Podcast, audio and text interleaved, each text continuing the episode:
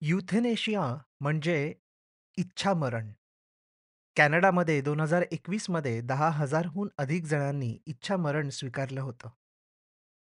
2020 मध्ये 7,500 हून अधिक आणि 2019 मध्ये 5,500 हून अधिक लोकांनी हा मार्ग निवडला होता. 2021 मध्ये जेवढे अख्ख्या देशात मृत्यू झाले, त्यात इच्छामरणामुळे झालेल्या मृत्यूंची संख्या 3% पेक्षा जास्त होती. चकित झालात?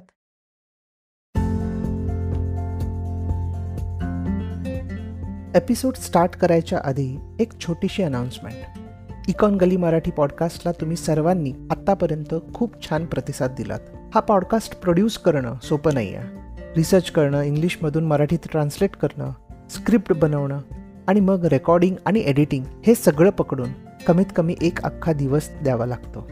या व्हेंचरमधून मला फायनान्शियली काहीच फायदा होत नाही पण मानसिक समाधान नक्की मिळतं. तुम्हाला जर असं वाटत असेल की ह्या पॉडकास्टमुळे तुम्हाला थोडा तरी फायदा होत आहे तर तुम्ही देखील हा पॉडकास्ट प्रोड्यूस करू शकता. तुम्ही माझी एक कॉफी स्पॉन्सर करू शकता किंवा माझा अख्खा लंच शो नोट्समध्ये बाय मी अ कॉफी या वेबसाईटची एक लिंक आहे. ती ओपन करून तुम्हाला हवी तितकी अमाऊंट टाकून तुम्ही ह्या पॉडकास्टला सपोर्ट करू शकता. Thank you once again for all the love and support let's go back to the episode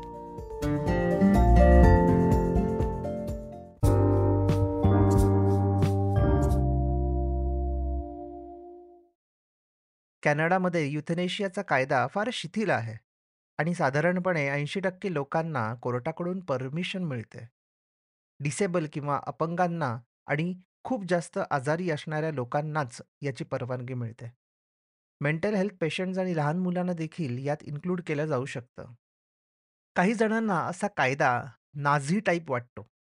म्हणजे हिटलरने सर्व अपंगांना मारण्याचे आदेश दिले होते, तशा स्वरूपाचं असल्याचे काहींचे म्हणणे आहे. बऱ्याचदा डॉक्टर्स पेशंट्सना हा एक मार्ग इनडायरेक्टली सुचवतात. इच्छामरण हा तसा एक वादातीत प्रकारच आहे.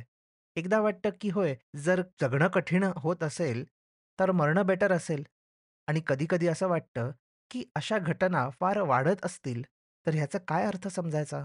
आणि याचे वेगवेगळे पडसाद आपल्या समाजावर कसे होतील? सध्या 2 कारणामुळे युथनेशियाचे ॲप्लिकेशन्स वाढत आहेत. पहिलं कारण लोनलीनेस किंवा एकटेपणा. त्या 10,000 लोकांपैकी 1740 लोकांनी एकटेपणामुळे हा मार्ग स्वीकारला होता. आणि दुसरं कारण गरिबी. ही अशी गरीब लोकं आहेत ज्यांना कोणत्यातरी आजाराने त्रास होत आहे आणि त्यांच्याकडे ट्रीटमेंटसाठी इनफ पैसे नाहीयेत. ह्युमन राईट्स ॲक्टिव्हिस्टने या प्रकाराला एकदमच सिरियसली घेतलेलं आहे. त्यांचं म्हणणं आहे, की जरी इच्छामरणाचा ऑब्जेक्टिव्ह डायिंग विथ डिग्निटी किंवा सन्मानाने मरणे असा असला, तरी याचा अर्थ असा नाही, की आपण basic right living with dignity किंवा सन्मानाने जगण्याला विसरून जाऊ. हे तर असं झालं, की गरीब लोकांना सेवा प्रोव्हाइड करण्याऐवजी त्यांना कायदेशीर मारलं जात आहे किंवा अशा व्यक्तींनी स्वतःहून सुसाईड करण्याआधीच सरकार त्यांना मारत आहे, असाही एक अर्थ होतो. कॅनडा किंवा बऱ्याच ॲडव्हान्स्ड कंट्रीजमध्ये हेल्थ केअर खूप महाग असतं.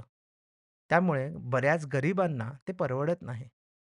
या देशांमध्ये कॅपिटलिझम किंवा भांडवलशाही खूप रुजली आहे. त्यामुळे फ्री हेल्थकेअर प्रोव्हाइड प्रोव्हाईड करणं हा एक आयडिओलॉजिकल प्रॉब्लेम मानला जातो.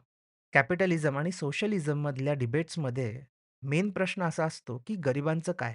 सोशलिस्ट म्हणतात, की त्यांना गव्हर्नमेंटने हेल्प केलं पाहिजे. कॅपिटलिस्ट म्हणतात, की त्यांनी आणखीन जास्त काम केलं पाहिजे. पण खूप जास्त काम करणं हा दरवेळेला उपाय नसतो. कारण गरिबीबरोबर अनहेल्दी लाईफस्टाईल आणि काम करण्यासाठी लागणाऱ्या स्किल्सचा अभाव या दोन्ही गोष्टी येतात. सो याचं उत्तर कॅपिटलिस्टकडे नसतं. मी स्वतः कॅपिटलिझमला अधिक सपोर्ट करतो. पण खरं आहे, या प्रश्नांची उत्तरे कधीच सोपी नसतात आणि म्हणूनच मिक्स्ड इकॉनॉमी हे थिअरॉटिकली वर्क करतं. पण प्रॅक्टिकली होईलच असं नाही. म्हणूनच कॅनडामधल्या या परिस्थितीला कॅपिटलिझमचं एक क्रूर रूप देखील मानलं जातं. इच्छामरण कायदा जरी एका चांगल्या विचाराने आला असला, तरी दारिद्र्यामुळे याचा वापर करणं हा एक सिस्टमिक फेल्युअर आहे.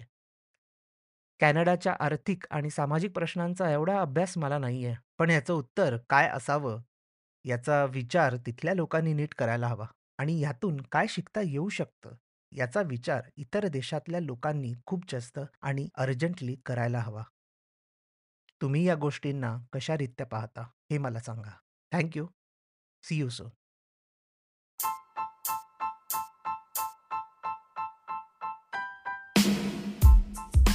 तुम्ही हा episode Spotify, Econ Gali website आणि लिडिंग पॉडकास्ट ॲप्सवर ऐकू शकता. मी दर सोमवार, बुधवार आणि शुक्रवार नवीन एपिसोड्स घेऊन येतो. तुमचा फीडबॅक आणि सजेशन्स शो नोट्समध्ये दिलेल्या माझ्या ब्लॉग, लिंक्डइन किंवा ट्विटर अकाउंट्सवरून मला नक्की कळवा.